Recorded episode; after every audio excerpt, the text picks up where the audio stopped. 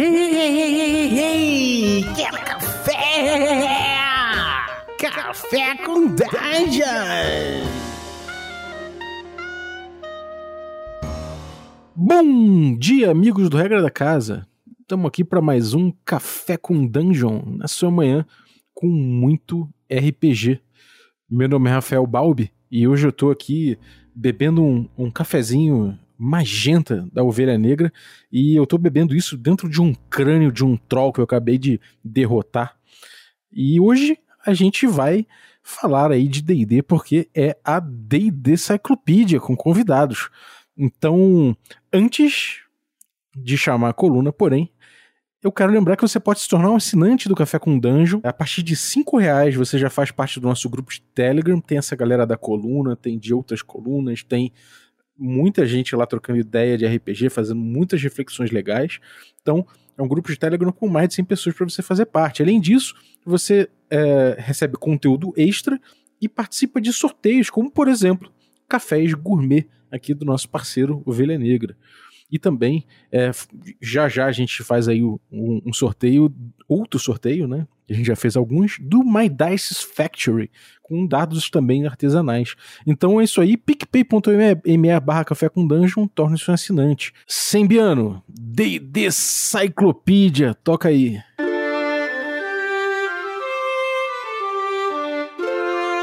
Bom dia, D&Dzistas! Aqui é o Sembiano, hoje é quinta-feira, está começando mais uma D&D Cyclopedia.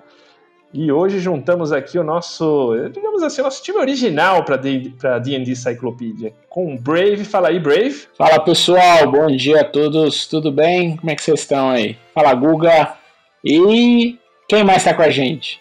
Ó, oh, como sempre o Joga, Joga que agora é um homem que a vida dele é o trabalho total, sempre foi, mas agora a vida o dia e noite a gente nem, quase nem consegue falar com o Joga, porque ele só tá tweetando, puxando o link pra cima e pra baixo. Belezinha, Joga? Fala pessoal, tudo bom? Bom dia.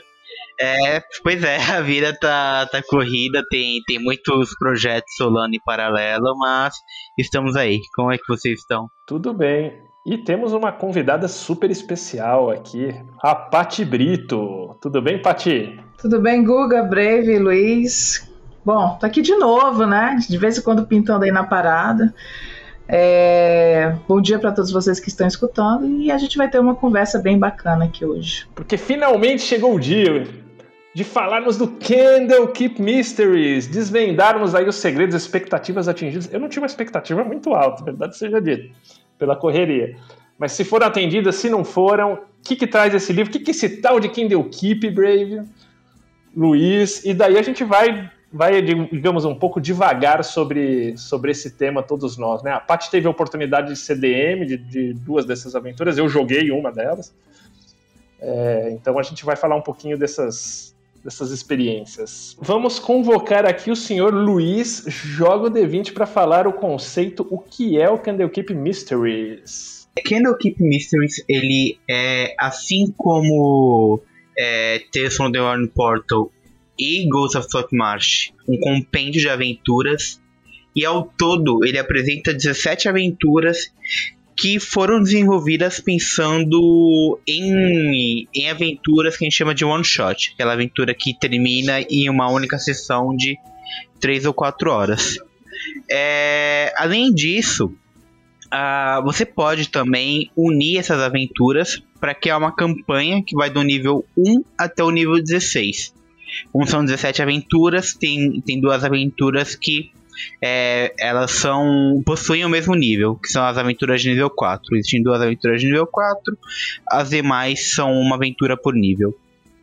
Além disso, o livro apresenta um, um background, o básico que você precisa saber sobre Candlekeep, o Forte da Vela que, que é o maior, a maior biblioteca de, de Favorite, talvez até do multiverso, né, Brave? Certamente. O Forte da Vela, nas edições anteriores, né, ele foi criado como um grande, deposit, é, um grande depositório de conhecimento dos reinos, né, é, onde os, a, todo mundo que tivesse desejasse adentrar o forte é, pagava como entrada, né, doava um livro para a própria instituição, né? É, e nas edições iniciais, né, nas edições anteriores, era um local que era muito sagrado a Ogma, né, que é a divindade do conhecimento de Forgotten. E curiosamente, nas edições futuras, né, na, na, na, no próprio jogo, né, o Baldur's Gate, o personagem principal, ele começa em Candlekeep, que ele foi criado por um sábio que lá vivia, o Gorion. É, e nas edições posteriores, ele, ele, o forte ele foi bastante expandido Uh, e esse conhecimento, esse local, ele, ele, também trouxe aí mais é, informações, mais lugares, mais é, é, salas, né? O forte, ele, na verdade, ele virou um castelo gigantesco, com várias coisas, com várias fortificações, com várias, vários templos, na verdade.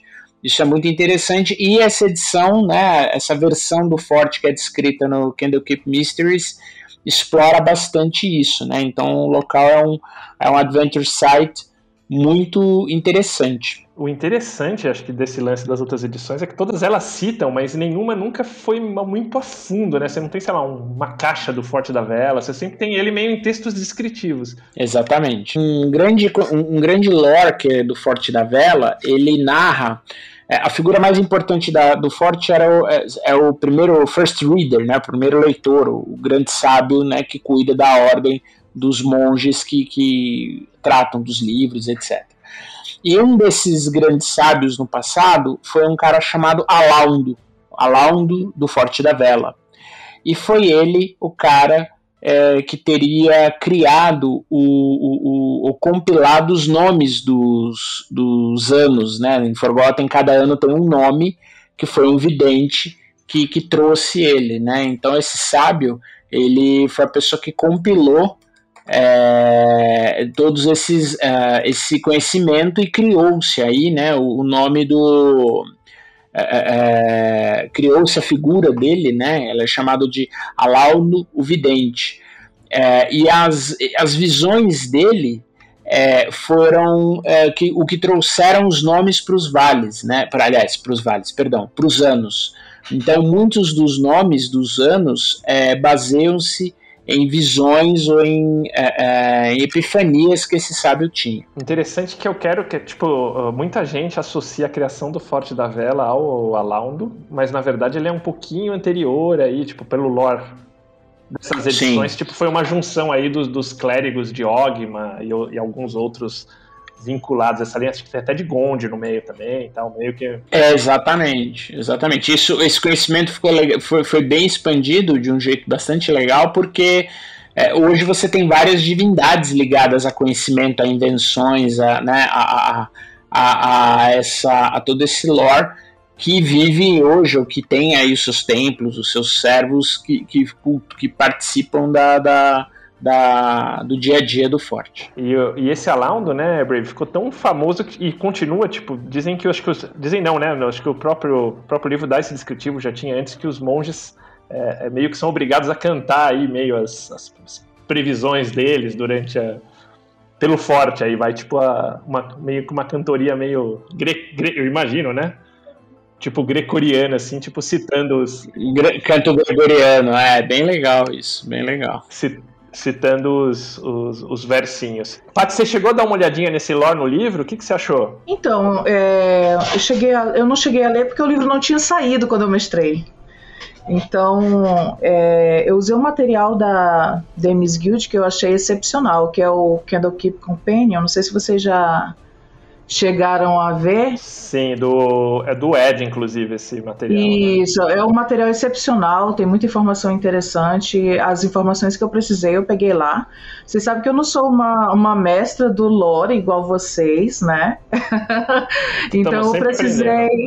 É, então eu precisei assim, capturar várias informações, porque eu realmente não tinha experiência de Candlekeep. E só que depois que chegou o livro no aqui no D&D Beyond foi que eu comecei e retornei a fazer umas leituras dessa parte prévia que eu já achei bem interessante, né? E assim, dá para dar uma base para qualquer DM que não conhece ou que nunca teve essa experiência para você tocar tranquilamente as aventuras.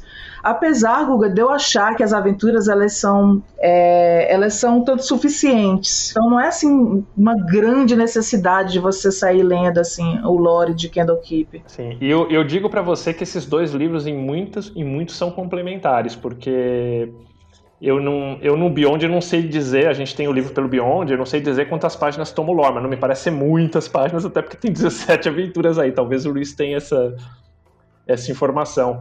Mas ele, ele, assim, ele é um resumo bem interessante, bem conciso, né? Mas, por exemplo, o Elmister Candlekeep Companion, ele traz, por exemplo, tipo, a, toda a história de Candlekeep. A única coisa que rola um retcon, porque aquele é um livro do, do Ed, para quem não sabe, o Ed tem um acordo com, com a Wizards que, tipo, o que ele escreve é, é canon até que a Wizards venha e escreva o contrário. E toda a atualização do ano de 1492, que é onde eles situam esse, esse livro, aí sim, tipo, ele muda o, o que está escrito no, no, no Candlekeep Companion. Isso eu dei, dei uma olhadinha. Curioso, né? O, o, próprio Ed já usou muito da história do Vale na. do. Perdão, do. Eu não sei porque eu tô com o Vale na cabeça. Ele usou muito do lore do Forte, da vela. É, nos próprios romances deles, né? No, no The Herald, né? O Arauto, que é o último romance do Sundering, é, o Forte da Vela tem um papel fundamental, né? O Elmister quer buscar um segredo que está lá, existem vários sábios, né? Vários, é, é, rola até meio que um mistério mesmo, né? Uma, uma saga aí de, de mistério dentro do Forte, é, por conta de figuras que estão em busca do conhecimento é, milenar que existe no local. É, você sabe que o Herald, antes desse livro, era a fonte oficial com mais descrição do Forte então, saiu um. Ele saiu na Dragon 255, tipo, mas meio como uma promoção do Baldur's Gate 1 na época, né? Tipo, lá atrás. Tem uma aventura bem legal que é a Conf Confrontation at Candlekeep, que saiu no Next. Que é bem interessante, porque, tipo, envolve aí, eu acho que os, os clérigos de Asmodeus, é bem pré-Sundering, assim, o clérigo, os clérigos não, o escolhido de Asmodeus tentando invadir. E tem umas defesas, né, Luiz? Você chegou a ver essa parte das defesas do forte aí? É os carinhas estão meio preparados aí na, na parada, não estão, não, Luizão? É, sim, sim, o, o Simbiano. É, existem algumas criaturas, alguns elementais que fazem a, a defesa do forte. Tem, tem inclusive um, um dragão espectral que também pode ser invocado para fazer a defesa. E também o, os magos que estão em Keep podem conjurar um, um domo que, que fica sobre, a, sobre o forte e isso impede que criaturas adentrem ele. Fora, claro, as defesas naturais, como por exemplo, o livro cita que criaturas que voam não conseguem adentrar o, o forte vindo por cima e acabam caindo, planando até a, a entrada da, das muralhas. Mas ele cita também que algumas criaturas pequenas, alguns, alguns pássaros, são, são permitidos a entrada e dessa forma alguns invasores se, se utilizam desse artifício para invadir local. Ô, Joga, mas daí você vai entrar tipo numa biblioteca que é praticamente uma caixa forte aí, pelo que você tá falando, né? E tem aquele seu jogador malandrão que adora fazer uma pirraça e roubar um livro. O que que acontece, Joga? Então, é, isso é, é um pouco complicado se o cara tentar fazer isso. O, o pessoal de, de Kendo Keep tem tudo catalogado e isso é, uma, é algo proibido. Eles permitem até que vocês levem, que você leve um, um livro e faça algumas anotações dentro da, das bibliotecas, mas roubar um livro é proibido e ele o livro ele retorna para o local dele na biblioteca quando ele sai do forte então, tipo Harry Potter? Isso, então esse plano é, um, é meio frustrado.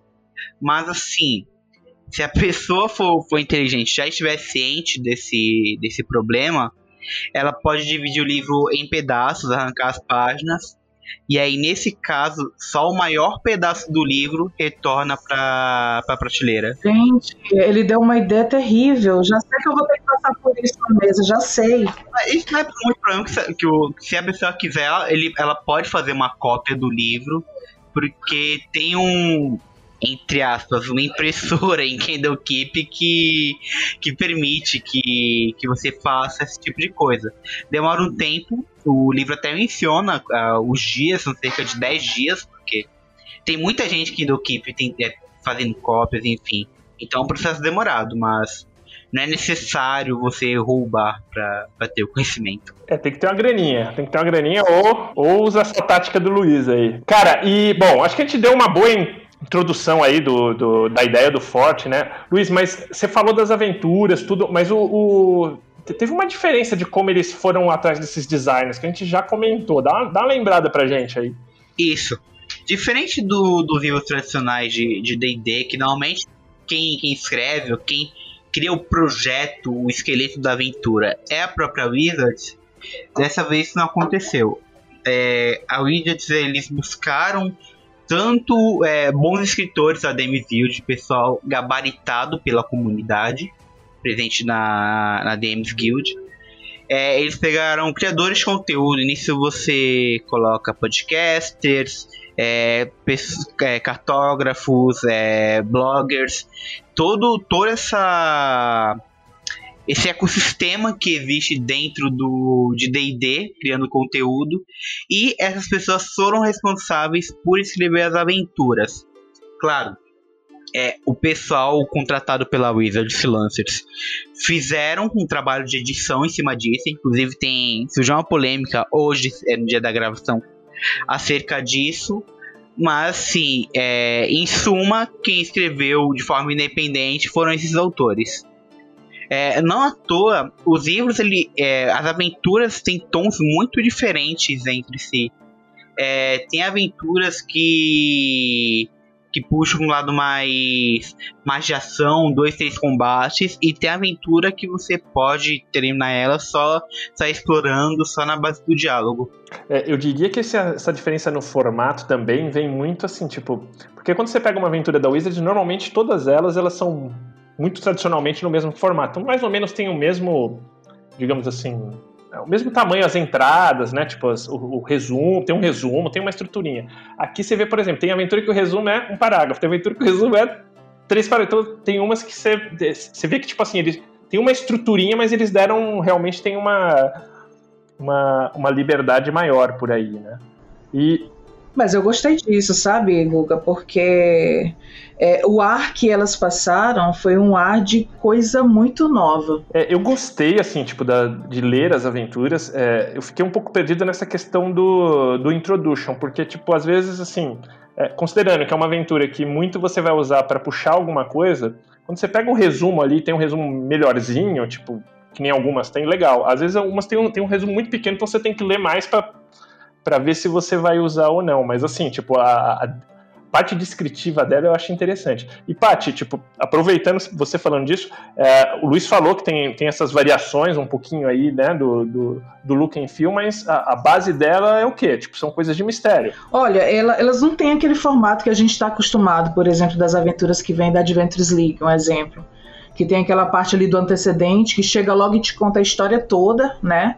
que é interessante, facilita para o mestre e tudo, mas ainda não sendo nesse modelo, eu achei todas elas bem descritivas e assim, bem explicadas, novos stat block, sabe? É, tem tudo ali que você precisa para rodar. Pergunta de novo aí, Google, que eu já esqueci. Não, o que eu te perguntei assim, tipo, o Luiz comentou que tem assim, tem vários tons assim de, de resolução, inclusive, mas é, tem uma temática principal que é, imagino que seja mistério. Mistério e investigação. Eu, eu acho assim que o jogador que não gosta de mistério e investigação talvez não fique tão satisfeito com essas aventuras.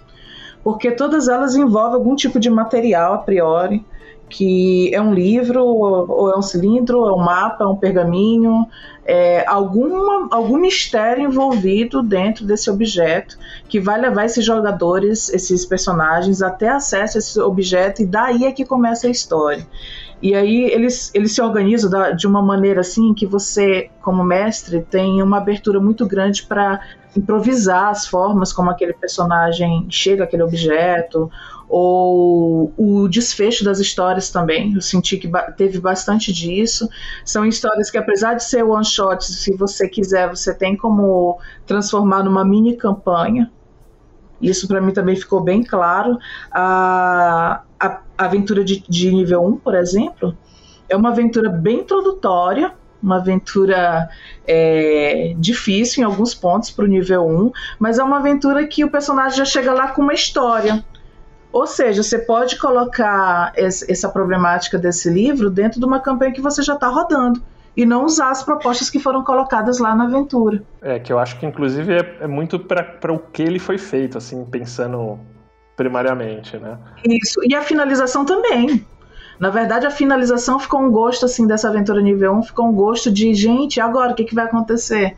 Porque termina com uma circunstância em que você precisa dar um desfecho. E daí é o gancho que o mestre precisa ir para começar uma campanha, por exemplo, ou dar uma oportunidade. É muito legal isso, Paty, porque você consegue. Eu, eu não tive a oportunidade de ler todas elas, né? Mas as que eu li, é, eu entendo que, como elas são bastante modulares, é, você consegue inclusive colocar eventualmente essa trama é, numa história já em andamento, né? Então você consegue aproveitar essa história ou colocar o, né, é, é, a história do livro, né? Acho que depois vale um pouco o Guga falar, né? Essa estrutura dos livros em cada aventura.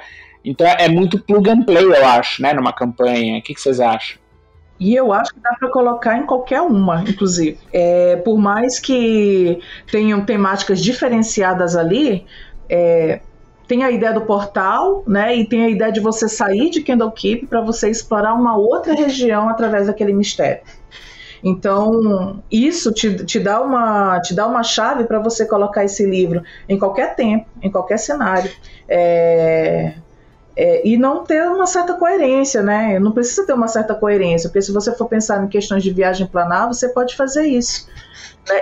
O livro te dá toda a abertura para você fazer esse tipo de ajuste. É, eu acho que, como o Brave comentou, você normalmente começa meio que dentro de Candlekeep, ouvindo de lá, então por isso que chama, inclusive, acho que Candlekeep Mysteries.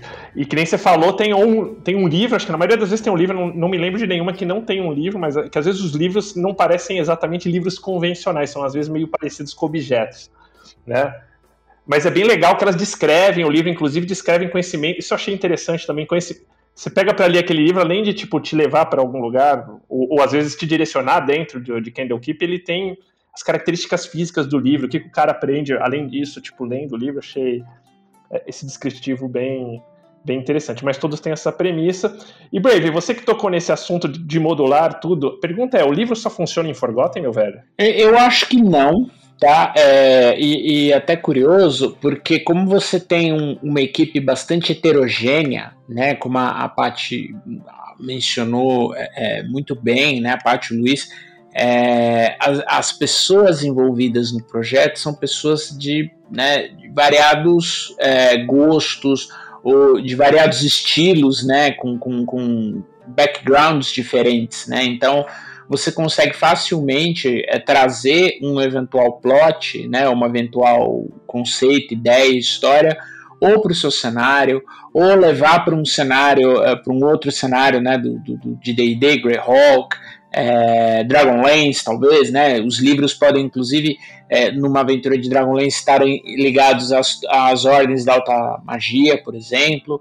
É, Eberron, que existem também grandes locais, centros de conhecimento. Eu acho que é muito fácil é, você fazer essa transposição é, da aventura, né? Que é uma aventura de mistério para um outro cenário. É, eu acho que o, o fato dele estar tá em Candlekeep, ele é, ele é meio que o, o, gancho inicial. Ah, é um livro que está né, na, na, na, grande biblioteca da, da, de Faerun, né, dos reinos, mas eu acho que você consegue fazer isso, essa, essa adaptação com muita facilidade. O, o isso que você está falando tem, tem tudo a ver, cara. Tipo, e o próprio livro ele dá aquele, aquela diquinha tipo de onde seriam essas bibliotecas.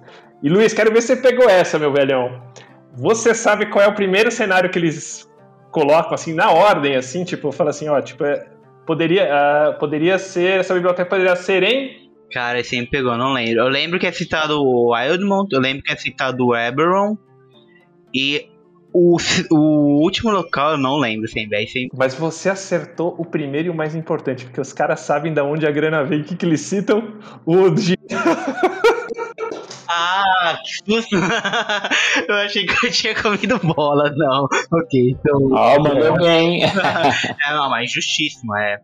O, o livro de, de Aldemont fez muito sucesso. É, Critical Role ainda é. Deu uma queda, mas ainda é o show mais assistido de RPG na Twitch. Então, nada melhor que fazer esse, esse fanservice e citar, né? Pô, é quem, quem paga as contas, né, Luiz? Hã? Exatamente. Vou citar ali um mistarinho, o Bert Wright do, do projeto do Brave. Os caras vão citar o, o Admont, cara. Exatamente. E só pra fazer um, uma complementação ao que o Brave falou sempre, essa questão de cenário, de, de não caracterizar as aventuras como dentro de Forgotten, para eles foi tão importante que eles nem ao menos colocaram algum, alguma aventura inicial, introdutória, para que os personagens entrem em Candlekeep. É importante ressaltar que para você entrar no forte, o pagamento é por meio de um livro, como o Brave falou. Então, o, se o mestre quiser narrar na ordem do, do que está o livro, ele vai ficar um tanto quanto perdido nesse, nessa introdução.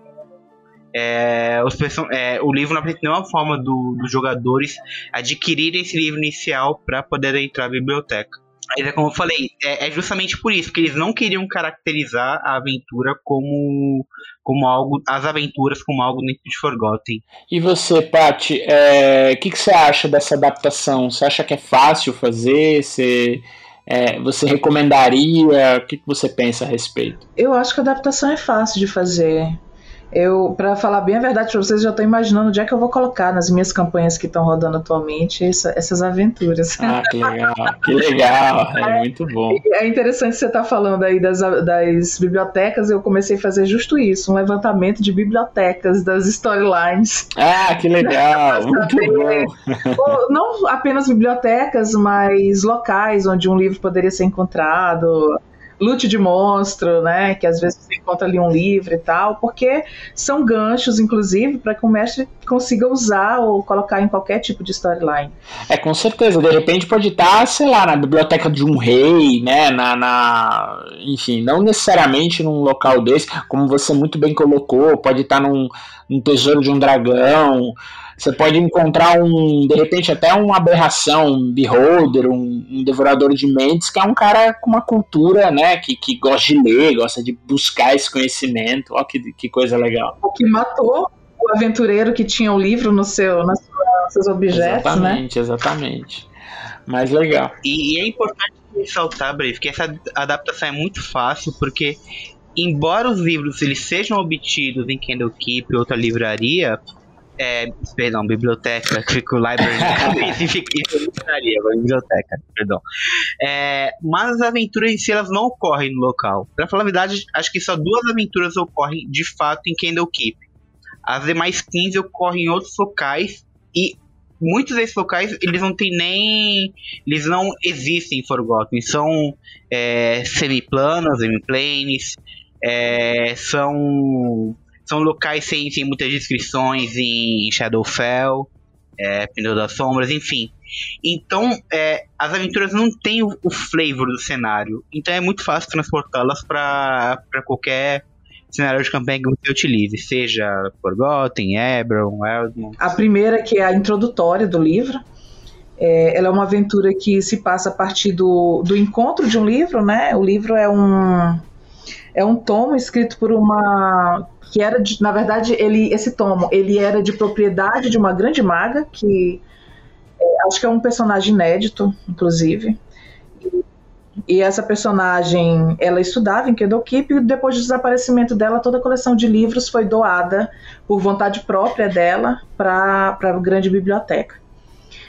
E daí todo mundo sabia que nesse um dos livros dela, que era um tratado sobre a, a mansão magnífica de Mordenkainen, é, tinha uma palavra que era uma palavra-chave de um portal.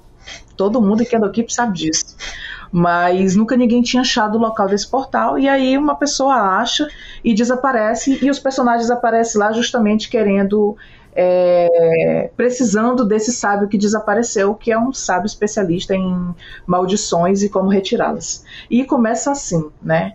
É, essa aventura, na verdade, ela se trata de um, um um grande plot de exploração da mansão dessa maga desaparecida. Então, ela é tipo exploração 5, é, combate 2, é mais ou menos assim, combate 3, interação pessoal de menor quantidade. Ela é super bacana, é uma aventura forte para personagem de nível 1, que é a que ela se propõe.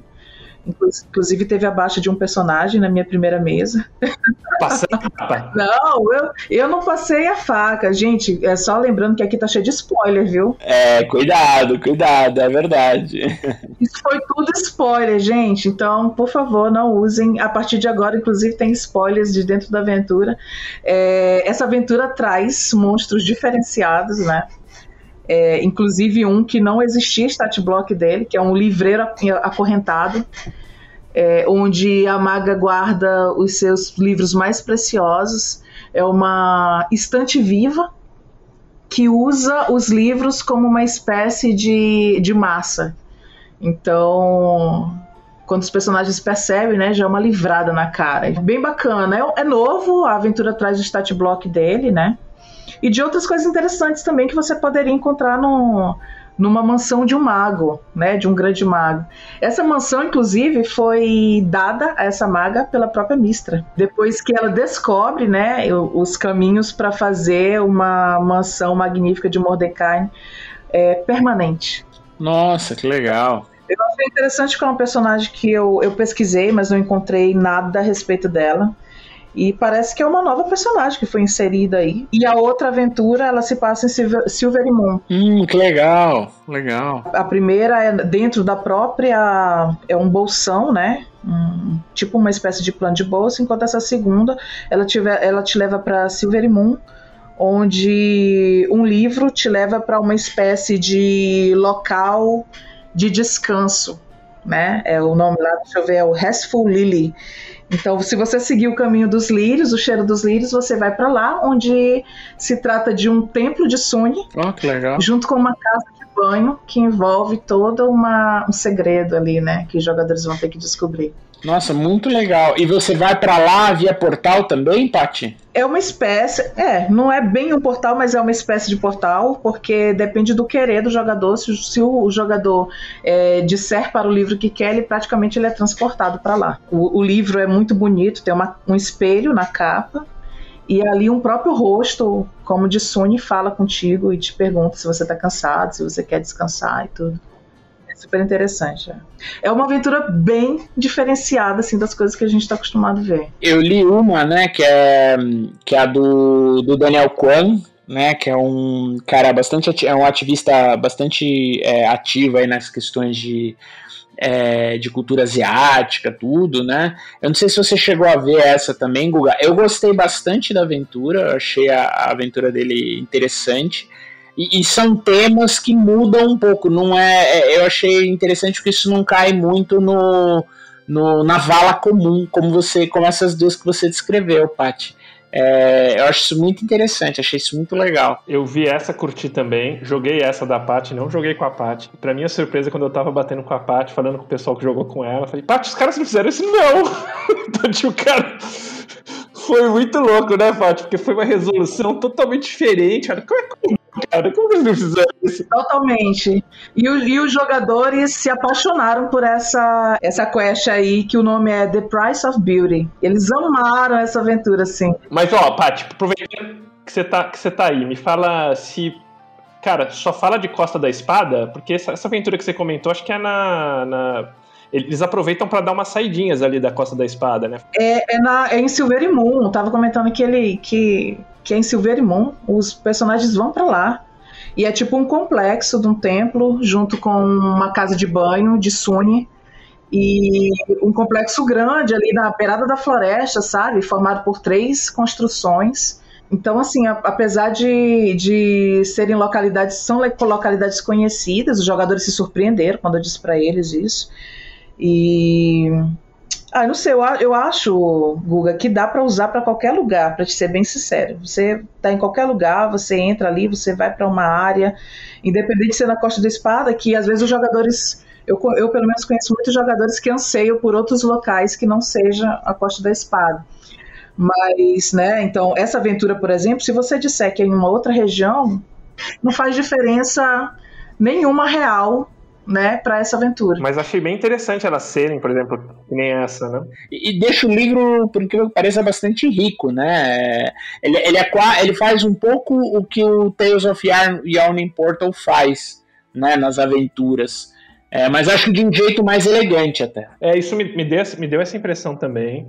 É, eu acho que você tem assim aventuras e aventuras. Tem aventuras que vão assim tipo mais fundo no lore. Então tem uma que fala cara de de, de Lurui com Malar, uma parada bem Forgotten mesmo. E tem umas bem neutras, assim, lore neutro, sabe? Tem uma que, tipo, que, que é dos. Não sei se chegou a ver essa, Brave, dos Vistani, Luiz, também, empate. É o livro do Corvo, né? É. Que eles, que eles meio que batem o martelo que, que Raven tá na, na, no Pendor das Sombras, que é tipo. Fica muito claro que eles vão seguir aí o lore da quarta, da quarta edição nesse sentido e, e, e, meio que revisitam os Vistanes como, como, como muito mais ligados aí ao Pendor da Sombra. Então eles dão uma. Eles têm uma parte neutra, mas tem uma parte de lore aí bem interessante mesmo. Acho que bem nessa linha do que o Luiz, eu tive essa mesma percepção que, que ele. Agora, Luiz, me, me dá uma ideia, cara. O que, que o livro traz de novo, de mudança? Porque tem aí umas mudancinhas, sim, que passaram meio papum aí, né? Exatamente. É, o livro, ele. A primeira mudança que vai mudar muito do que como as pessoas enxergam D&D daqui para frente é a questão dos alinhamentos. Os livros, é, os monstros citados no livro, eles não possuem mais alinhamento. É, quando você vê no, no, topo do, do bloco de estatística da criatura, você só vê o nome dela é, e a categoria de tamanho. Não existe mais alinhamento a partir deste livro, se tratando de criaturas. É, eu acredito que essa seja a principal mudança se tratando de, de mecânica. Mecanicamente não é relevante, para falar a verdade, porque pouca coisa do, do livro interage com ah, a criatura tem que ser boa, a criatura tem que ser, tem que ser mal. É, eu lembro só do, assim, de cabeça, o, o Rakshasa, que ele menciona que tem vulnerabilidade a ataques perfurantes realizados por criaturas boas. Mas, assim, exceto esse, são, são poucas coisas que, que interagem com, com esse flavor do livro. Então isso foi, foi algo removido e que gerou até certa polêmica. Não, eu acho que eles iam pensar assim, vai passar, né? Porque ninguém falou nada tal. E... Exato. Não, ninguém vai perceber, não. e óbvio que, não, que as coisas não são tão fáceis. Mas, Paty, também acho que além dessa mudança, eu, eu vi tipo uma pegada mais na linha editorial, né? É, eles têm, acho que, acho que no primeiro capítulo, fala um pouquinho tipo daquela conversa que o que o DM tem que ter um pouco, tipo, assim, de coisas mais sensíveis, de, de coisas que podem acontecer. E, e, o que me dá a entender também que, tipo, que isso não vai ficar só nesse livro, que vai ser para todos. Porque eu não vi nenhuma aventura, assim, que chama aquela conversa, mas que me parece que isso vai ser um padrão do livro, né, Paty? Guga, eu acho que isso aí agora é padrão para sempre dentro do RPG, né? É, essa, essa, discussão ela já ela já está há algum tempo sobre assuntos sensíveis. Inclusive, é, tem uma sugestão no livro para você ser um mestre sensível a essas questões e, se possível, tratar né, essa conversa anterior. É uma coisa que a gente já. Eu acho que aqui no Brasil a gente já tem um hábito maior de fazer. Não sei muito como é que funciona do lado de fora, mas inclusive a gente teve uma intervenção aí dentro do virtual Day Day Weekend é, de março que chegou meio de repente, né, Guga? Não sei se você lembra, mas chegou assim na último, nos últimos minutos do segundo tempo. Chegou, olha, gente, a partir dessa edição, todo mundo vai ter que fazer uma, uma conversa, algum tipo de trabalho que que coloque aí a questão dos temas sensíveis e converse com o jogador e tal. E a gente acabou que alguns de nós já, já tinham experiência nessa questão, então não foi tão difícil. Mas eu creio que teve gente que teve que se adaptar ali de última hora. E acho que o que a maioria do pessoal usou foram as cartas, né? Aquelas cartas de informação durante o jogo, né? Sobre. Isso é legal. Isso depois acho que a gente pode até um dia mostrar isso, que é, que é uma, uma, ideia bem interessante. No Roll20 funciona, não sei fora do Roll20. É, eu acho que qualquer um funciona e também funciona uma conversa, né? Você, você sempre vai ter um canal que seja exclusivo para um DM para você se manifestar sobre alguma coisa que esteja acontecendo ou que tenha acionado algum gatilho em alguém. Mas essa, essa discussão, Google, é muito importante. Ela realmente precisa ser um padrão. até para manter a segurança, é, garantir a diversidade nas mesas, é necessário. É, não, e para mim ficou muito claro que vai ser um padrão, porque você pega, por exemplo, a aventura anterior, que é a Rhyme, que tem muitos pontos onde talvez é, é, talvez essa conversa fosse assim mais segura de ser feita. Essa, é, de fato, que New Keep Mysteries eu acho que não chega a ter uma, na minha percepção e cada um tem a sua, né? Uma situação que, que cause isso. Então, meio que nem você falou, isso me parece que a partir dessa edição isso meio é o padrão. Nessa pegada ainda, Luiz, tem também o negócio do, do gênero de, dos NPCs, né? Que nem você falou do alinhamento, eles dão uma indicação para que, tipo, olha, tem alguns NPCs que não tem gênero, você meio escolhe aí o gênero que você acha que casa melhor. Não tem uma parada dessa também?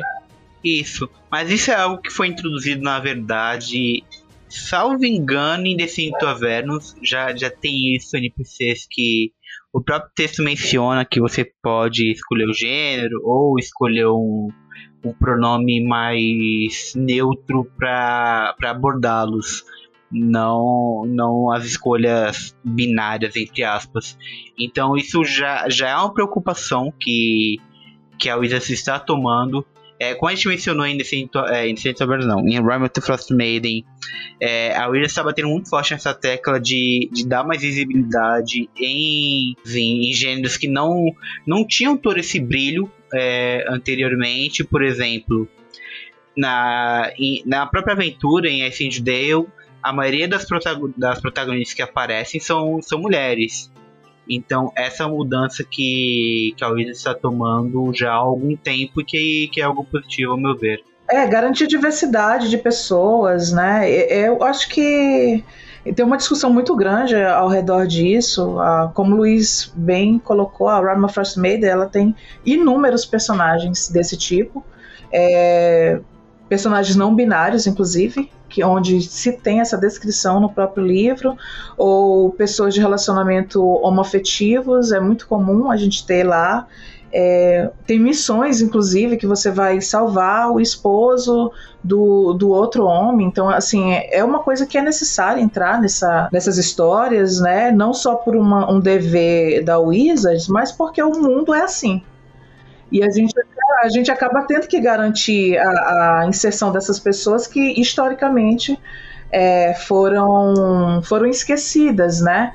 E nessas aventuras de Candlekeep Mysteries, eu percebi que logo de cara eles introduzem um livro no, como uma como uma exploração onde a personagem principal é a mansão de uma poderosa maga, né? E assim, quando você parte dessa outra aventura também, que é a primeira do Tier 2 que eu mestrei, que é a, a Price of Beauty, você também tem ali uma uma aventura que ela é cheia de temas sensíveis, né? Não parece, mas tem, porque você adentra num local onde é, é um local de culto à deusa do, do amor, né? Então você chega lá e a primeira coisa que é dito para você é que ali as pessoas estão para realizar todos os seus desejos. Então isso é muito bem descrito e eu acho que o DM tem até que ter uma, um certo cuidado em relação a isso. Eu fiquei bastante preocupada de como tratar com os meus personagens, com os meus jogadores, para que não parecesse algo desconfortável, né? Ou que em algum momento pudesse ocorrer algum tipo de assédio com os personagens, mas até os deles que são mais assim restritivos com isso, depois me passaram feedback que foi tranquilo. Então assim, Guga tem tem temas sensíveis, porque a gente tem que pensar também que o tema sensível, ele pode não ser para o Luiz, mas ele pode ser para você. Total, total. É que né? também, eu acho que no meu caso eu joguei essa aventura, tipo, e o DM meio que tirou bem dessa linha, acho que como você, né?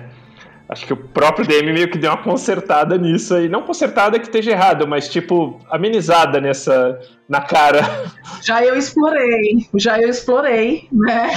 Eu explorei esse lado, porque existe também essa, uma questão de implícita ali, de uma sensualidade dentro da, dentro da aventura, porque você está num local que é um local para satisfazer todos os seus prazeres. Então, assim, isso pode colocar algumas pessoas em situações um tanto constrangedoras um colega, um colega DM, por exemplo, chegou e me e mandou uma mensagem para mim, olha, eu, eu assisti lá a sua, a sua stream e quando eu cheguei lá tinha um cara fazendo agachamento, achei, achei hilário. Né? Então, é, tem desafios diferenciados, né, que é interessante talvez conversar com os jogadores antes, porque talvez alguém não se sinta assim tão à vontade. É, eu, eu até acho, Paty, que isso é muito caro, né? Como você pontuou assim é, de maneira bastante é, certeira, né, da necessidade de trazer isso. É, e você já vê em alguns produtos, né, a, a, esse cuidado dos designers em incluir isso como uma coisa normal. Na própria of the Frost Maiden é, existe uma uma daquelas side quests nas, nos Dez Burgos, que também é um cara que pede para o grupo encontrar o marido dele, que está perdido numa exploração e tudo mais. Inclusive, é, é a gente está jogando isso na stream, foi, foi a, o grupo foi para Targos, né, que é a cidade que tem essa história. É, e é legal exatamente essa oportunidade do assunto ser tratado de uma maneira tão natural e sem né, qualquer alarde, é, para as pessoas receberem isso de maneira também, também natural, sem qualquer alarde. E, eu acho muito legal essa iniciativa. Eu acho que isso é, é, traz mais. É, traz o debate de uma forma bastante. É, é, bastante singela, eu acho, né? Você tem o assunto, tem o tema, ele é, ele, ele é relevante, é, mas também ele é trazido de uma maneira é, orgânica dentro do jogo, né? Ele não é um grande questionamento. Mas ó, chegou um ponto que a gente vai falar, ó, da, assim, mais da, da de, de, como usar o livro. Eu, eu vou fazer essa pergunta para todos, começando aqui pelo Luiz. Luiz, antologia, dá para jogar como antologia? Ou seja, tipo, adaptando elas, pegando. Acho que até tirando essa parte do livro, quando é, é bem descartável isso, legal. Uma aventura cada um você vê usando como campanha também, cara? Assim, na teoria, sim, você pode jogar com uma campanha, vai demorar 16 sessões ou um pouco mais, é, dependendo do de como seu grupo vai progredir em cada aventura. Então, sim, você, você pode fazer isso sem, sem nenhum problema. É até mais fácil de preparar, porque cada aventura é, é pequena, são 8, 10 páginas no máximo. Acho que a maior tem, tem 12 ou 13. Então é algo bem tranquilo, é algo até mais leve para um, para um mestre iniciante narrar. E sim, é, é possível fazer uma campanha. Eu recomendaria? Não. Eu achei muitas aventuras fracas.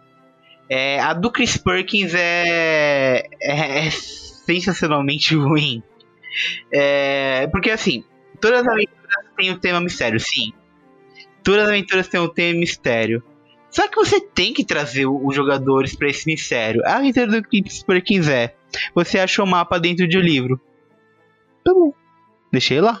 É só um mapa dentro de um livro. Entendeu? É, isso não te puxa pra, pra aventura é, em si. Porque, sei lá, tem, tem tanto livro em Kindle Keep. É, é difícil até para os personagens entenderem que, que você perguntar sobre aquele mapa é algo que vai atrair eles para a aventura. Então eu achei muito dessa, dessas aventuras com esse problema. Os enigmas também são, são muito diretos, no sentido de. São simples. Eu achei bem simples também os enigmas. O, assim, os mais difíceis são simples e os mais fáceis você pode perguntar para o NPC. Então, por exemplo, nessa aventura do Kiss por exemplo, tem um mapa lá, um mapa bonito feito pelo pelo Claudio brasileiros que ilustra para para Riddles, é talentosíssimo e, cara, o mapa não serve para nada. Porque, tipo, são, ele aponta cinco ou seis locais.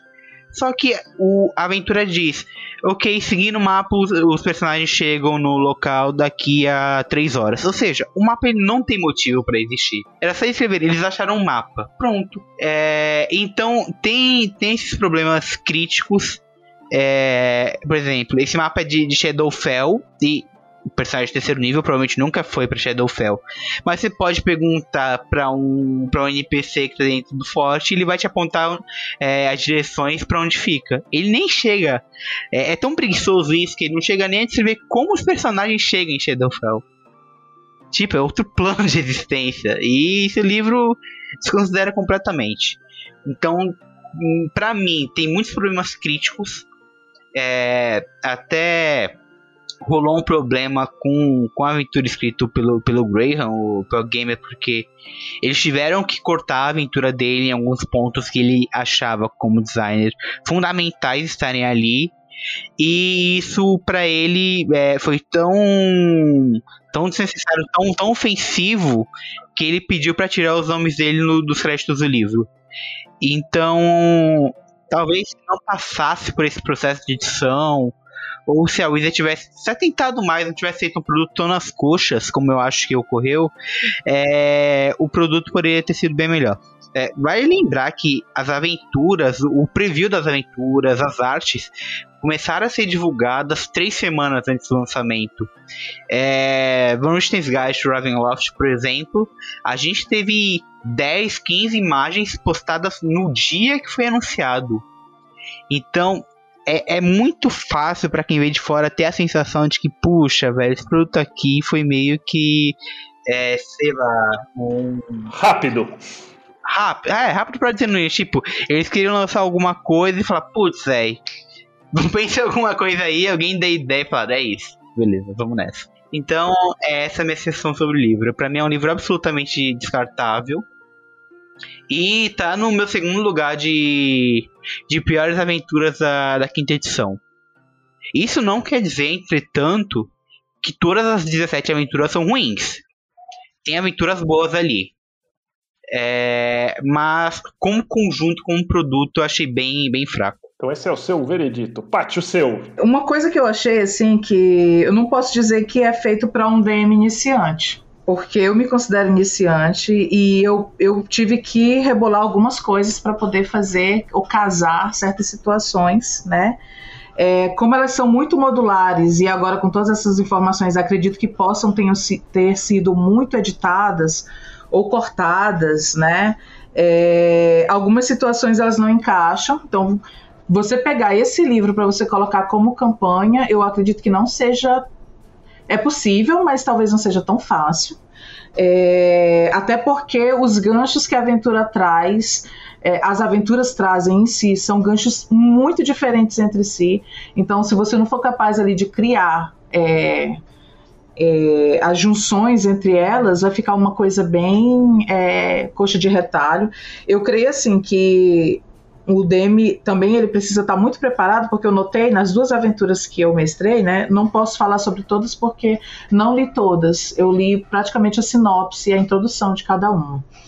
Mas eu percebi que, que o Demi ele tá, precisa estar muito preparado para algumas situações. Por exemplo, essa do Tier, do tier 2, a The Price of Beauty, é, é uma aventura que eu achei incrível, muito bacana, rodaria ela tranquilamente em quatro sessões é, cinco estourando, se, se houvesse tempo e com jogadores que gostam de roleplay. É, na stream eu rolei ela em seis, né? Mas tem situações assim que se você coloca um personagem de tier 1, de tier 2, um personagem nível 9, por exemplo, que já chega com um item de visão verdadeira, acabou a aventura na primeira na primeira rodada. Porque ele já chega e já descobre tudo que está acontecendo ali. Então, se você estiver despreparado para esse tipo de coisa, talvez a aventura não rode ou não tenha o desfecho que você espera, né? Eu acho que seria bem embaraçoso, por exemplo, para mim, se, se isso tivesse acontecido, mas era possível de ter acontecido. Bom, é, eu, o que, que eu achei? Eu achei aventuras de nível as, de níveis muito variados. A primeira aventura, que é a aventura de nível 1, nível 1 tem situações que são mortais, caso os personagens entrem errado. Por exemplo, é esse meu caso desse personagem que morreu porque simplesmente ele deu o azar de se encontrar com uma determinada criatura que tem lá. Né? É, o enigma, eu achei muito fácil o enigma da saída da, da mansão, que uma vez que eles entram, ficam presos. O, a saída foi muito simplificada. É, e não sei se também se isso foi, ficou assim por causa desses cortes ou não.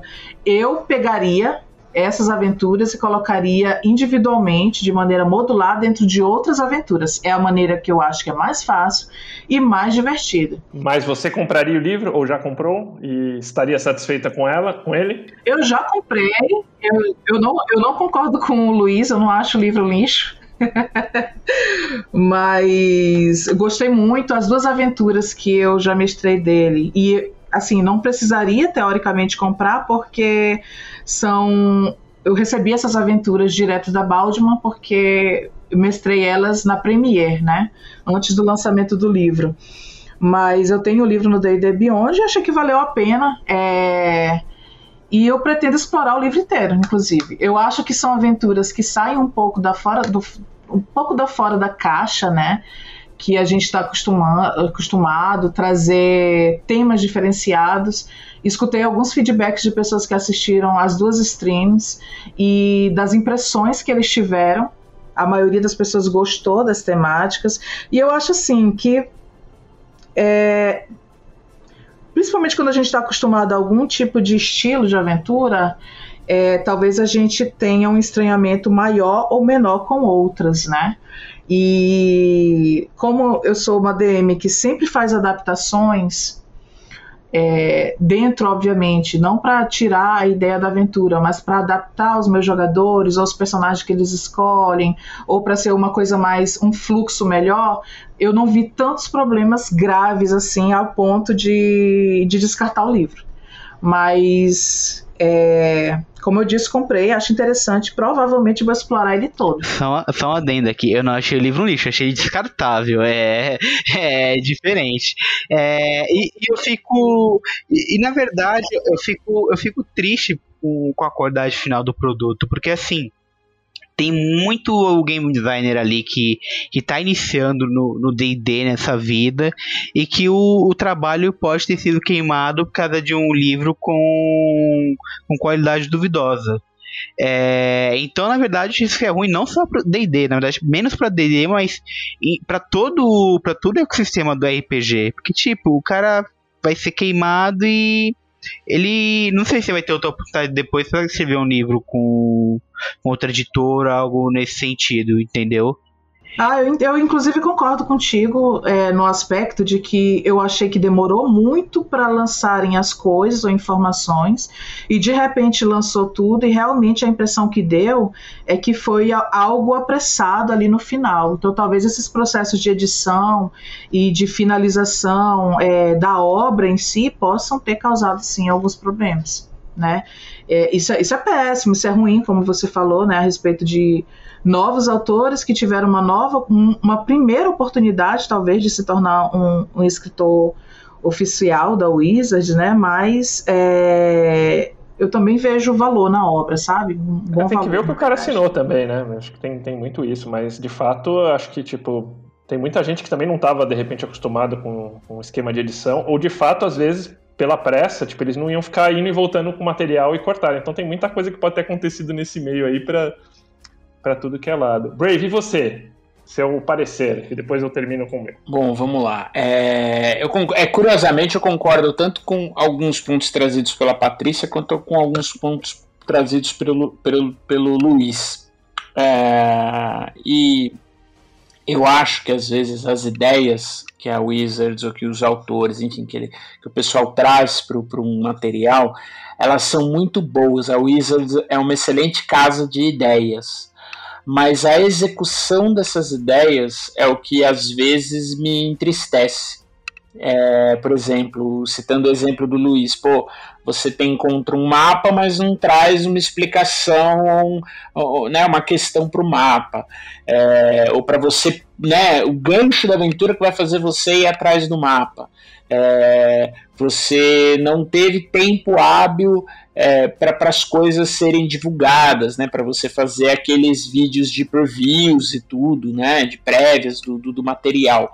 O que dá a entender que o material talvez tenha sido feito de uma maneira é, muito corrida, né? É, e você e aí não tem jeito, gente. Você vai fazer um material com regras ou com é, estrutura narrativa e, e, faz ele correndo, é, onde vai doer, onde vai pecar, né? Vão ser invariavelmente nas regras ou às vezes na estrutura. Só fazendo um adendo no que tu falou, uma das piores decepções assim das pessoas que eu conheço foram os mapas. Então. Você vê? Porque eu nunca, eu nunca imaginei receber um livro desse, né? É, o, eu comprei online, mas é um dos livros mais caros para nós brasileiros. Acho que é o mais caro até agora. Ele está em torno de quase 300 reais.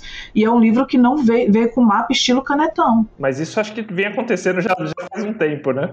Não, não, é um problema. O Rhyme of Frost Maiden ó, é, um, é um material muito caro. O Rhyme of Frost Maiden, ele vem com todos os mapas, a coisa mais linda do mundo. Isso é um problema.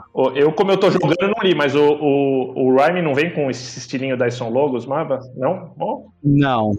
Não, é só Não, não. O Rhyme, o Rhyme, o Rhyme é Mike Schley, Guga, na veia. É, mapas lindos. Exatamente. Muito bem feitos, muito bem montados. Os previews do Rhyme of the Frost Maiden foram previews sensacionais.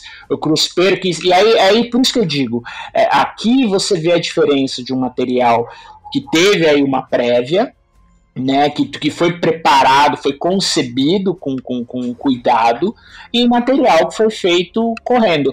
Eu acho que talvez a, a, o ponto positivo do Candlekeep Mysteries são as ideias dos autores, que eu, eu não acho que, que eles sejam prejudicados, talvez, porque esses equívocos, eles, e quem é da indústria talvez entenda, são equívocos não da, do, do, do autor, da, do criador, e sim da equipe de edição, de uma equipe que deveria sim fazer um review de regras ou criar esses vínculos, entendeu? Eu não acho. Acho que as ideias, é, o pouco que eu li, eu não consegui ler o livro inteiro, veja só.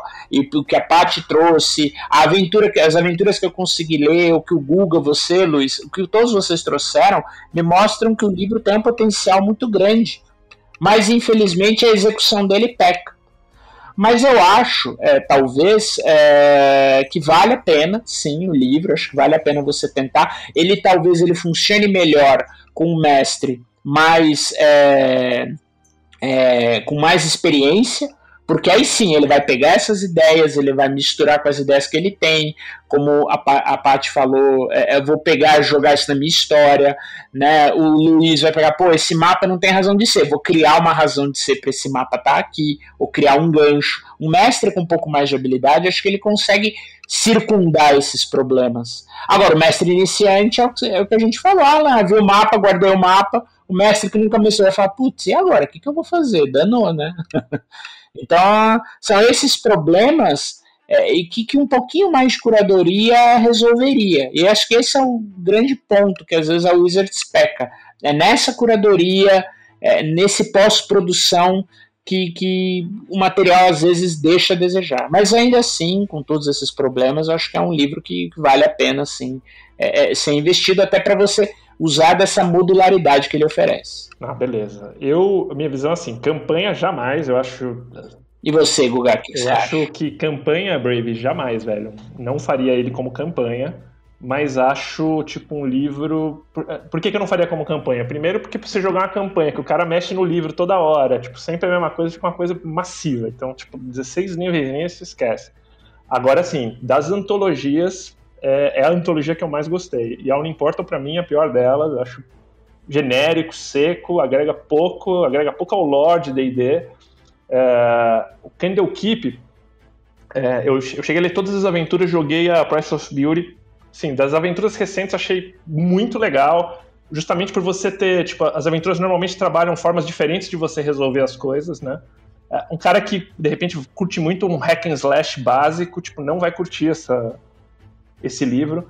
Mas eu acho essa parte modular dele muito boa, de você poder encaixar. Você tem, por exemplo, uma, uma aventura de 16 nível que você, cara, você vai pra Nalrock, tipo, tem lá um Nether Scroll. E, assim, tipo, é uma aventura de nível alto sem ser épica, que você consegue encaixar no meio de uma aventura épica é, sem precisar, tipo, puxar uma coisa. Então, acho. Ele, ele tem soluções para mim bem interessantes. E, e na, uh, um capítulo inicial ali do, do Candlekeep que eu acho, assim, faltava você ter um livro para descrever isso, um livro oficial da, da Wizards, e, e bem interessante que vai servir para outros livros ou outras situações que eu, que eu vou usar de Candlekeep. É, mas eu acho, por exemplo, a parte do mapas horrível, tipo, mapas ruins, esse negócio da Ison Logo.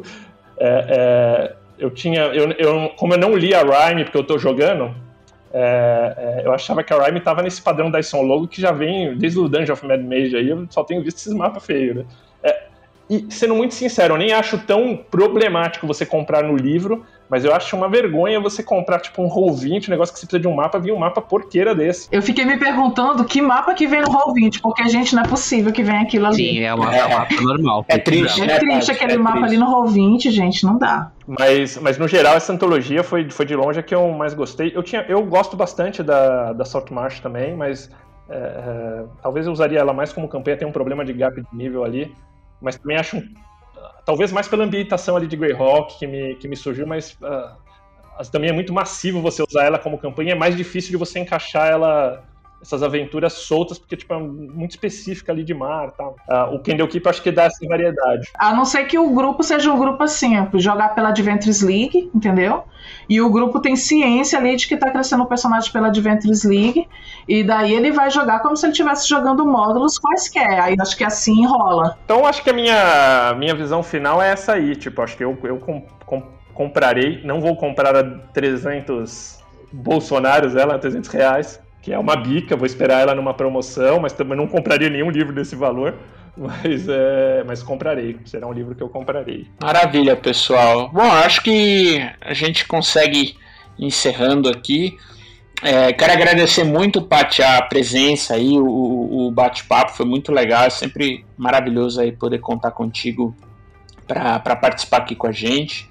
O Guga tá com o Guga tá com áudio ruim, mas eu faço aqui as honras e, e tenho certeza que ele também aí vai te dar todo, todos os parabéns e, e o agradecimento para você, viu? Não, super tranquilo. Na verdade, eu que agradeço, né, pelo convite. Espero ter contribuído com, com alguma coisa, alguma experiência mais prática aí pro pessoal, que eles possam aproveitar. Quem quiser dar uma olhada, inclusive, essas essas, essas duas mesas que eu mestrei, elas estão disponíveis lá no Twitch da Liga dos Aventureiros. Então, quem quiser dar uma olhada, tem algumas diferenças, tá? Principalmente a, a, The Price of Beauty, eu fiz algumas adaptações. Algumas adaptações muito por causa do background dos personagens, que eu tinha uma paladina de Sunny, por acaso, na história. E um grupo assim que, que caiu nas graças da aventura, assim, vestir a camisa, por assim dizer. Então, esse tem algumas, algumas alterações. Já a nossa, a primeira do nível 1, ela tá mesmo como escrito. Então, se alguém quiser, tiver uma ideiazinha, pode chegar lá e conferir. Maravilha, show de bola. Luiz, recadinhos? Uh, sim, sim. É, pra, quem, pra quem não sabe, a gente tá com site novo, o jogodoindie.com, mais, mais simples, fora do, do Blogspot. É, a gente também tá com, com a de promoção lá de, de RPG lá, a gente atualiza isso todo, todo santo dia, então é só entrar no site pra, conferir. E em breve, creio que no começo do, do próximo mês, a gente vai apresentar o Guia do Tiflin atualizado. É, então, versão 2.0 aí com, com o livro dos monstros demorou muito, porque é um trabalho muito, muito exaustivo, porque tem que conferir bloco de estatística, tem que conferir a, a lore dos monstros, aquele texto que ninguém lê. eu, eu, tive que ler tudo aquilo. Talvez, eu tô pensando se, se eu já disponibilizo com com guia introdutório também, o kit introdutório, tô, tô refletindo ainda a respeito. Mas, mas é isso. Próximo, é, início do próximo mês vai estar tá aí já na Games Guild. Se você já tem, é só entrar lá na sua livraria que vai estar tá atualizado. E se você não tem, é só é só ir lá, fica sempre no formato pago quanto quiser. Pode colocar zero, é, zero valor para pegar de graça e, e é isso. Maravilha, maravilha. Paty, recadinhos, como é que tá? A guilda tá. A guilda dos aventureiros tá de vento em popa, hein? Tá, tá de vento em popa. Agora a gente tem, tem esse canal da Twitch, né? Que é uma novidade. Antes a gente tocava só o servidor e as redes sociais.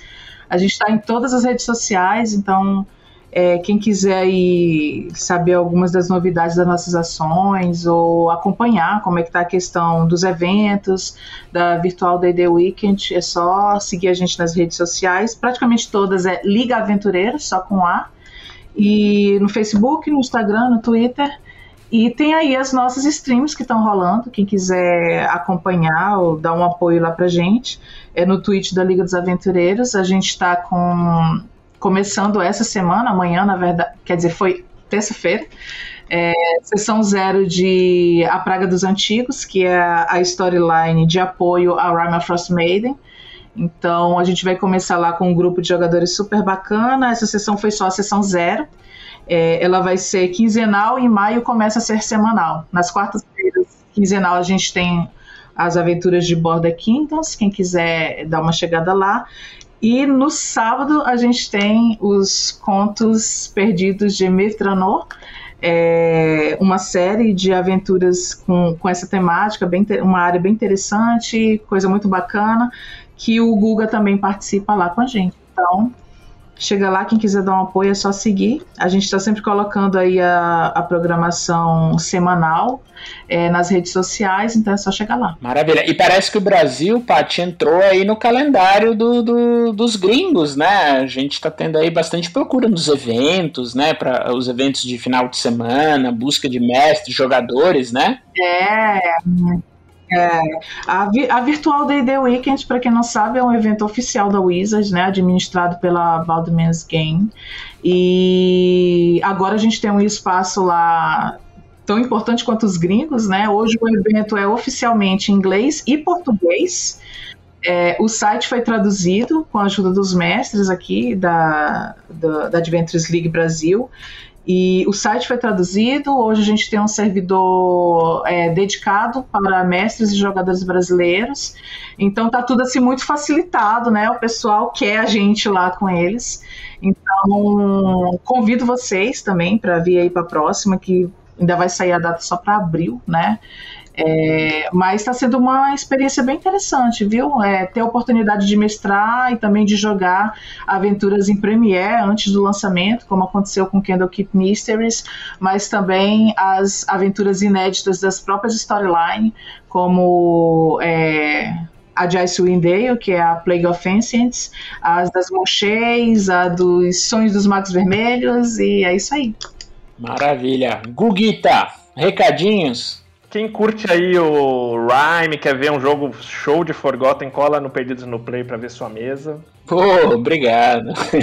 Quero falar que para traduzir, aí eu ajudei a traduzir aí essa parte do, do site da Wizards que subiu, usei muito o guia do Tiferino do Joga também. Aê, muito bom. Sim, fenomenal. Tem que, quem não tem, tem que baixar isso aí, porque, cara, tipo, é, é a base do, do, de você fazer qualquer material aqui pro, pro Brasil, com certeza. Tipo, cara, tipo, é um guia definitivo aí. E, não, e é isso aí, tipo, eu quando dá, eu tô rolando os aventura que nem a Paty comentou aí nos D&D Virtual Weekend.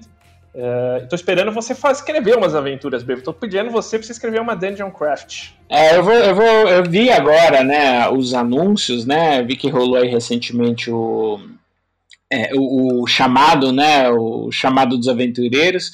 Eu devo pegar os regulamentos, ver como é que faz isso e preparar uma, talvez essa Dungeon Craft e é legal que o mestre que prepara pode mestrá-lo nos eventos, né? É uma coisa muito interessante. É uma iniciativa bem legal. É, é bem por aí. Mas acho que da minha parte é isso aí, cara. Maravilha, gente. Muito obrigado a todos. Pati, Guga, Luiz. Balbito, toma essa bola de fogo. Maravilha. Então, galera, esses links aí a gente vai botar aí no descritivo do episódio. E no mais, eu queria lembrar aí que toda sexta, né? uh, a gente tem aí nosso nossa live às 21 horas. Já rolou uma live aqui com a galera da coluna, então se você for no YouTube tá lá guardadinho. E nessa live a gente tirou dúvidas da galera aí que mandou perguntas no Instagram e tudo mais. É, fiquem ligados que tem outros temas, não necessariamente de D&D, mas temas gerais, enfim, enfim, D&D também. E a gente vai ter cada vez mais aí a galera da coluna participando nessa nessa live 21 horas no Regra da Casa no YouTube. Então procura lá youtube.com.br Regra da Casa e você vai ver lá o playlist com todas as lives a gente já tá na, indo pra sétima agora. E fora isso tem o D&D Moleque, tem tudo que você quiser, tem lá no youtube.com.br Regra da Casa. Lembre-se que toda sexta-feira às 21 horas a gente vai estar tá com essa live aí, trocando uma ideia com os assinantes, é, respondendo perguntas sobre os episódios, ou ouvindo aí sua opinião, trocando uma ideia com você, sempre com algum tema também para a gente sacudir um pouquinho também. É, então é isso, queria agradecer que você que ficou ouvindo a gente aí, muito obrigado. E lembrar que você pode se tornar um assinante a partir de cinco reais em picpay.me barra café com dungeon e ajudar a gente aí a bater a próxima meta, né? A nossa próxima meta vai liberar a nossa série aí de história do, do de história do RPG, desde os primórdios, desde antes do D&D um pouquinho, até os dias de hoje, passando por vários game designers e, e, marcos da história do RPG. Então entra lá e torna-se um assinante e ajude a gente nisso aí. E eu queria agradecer também nosso assinante Café Expresso, Café com Creme e Café Gourmet por tornarem possível essa aventura. Então é isso aí. Valeu, um abraço e até a próxima.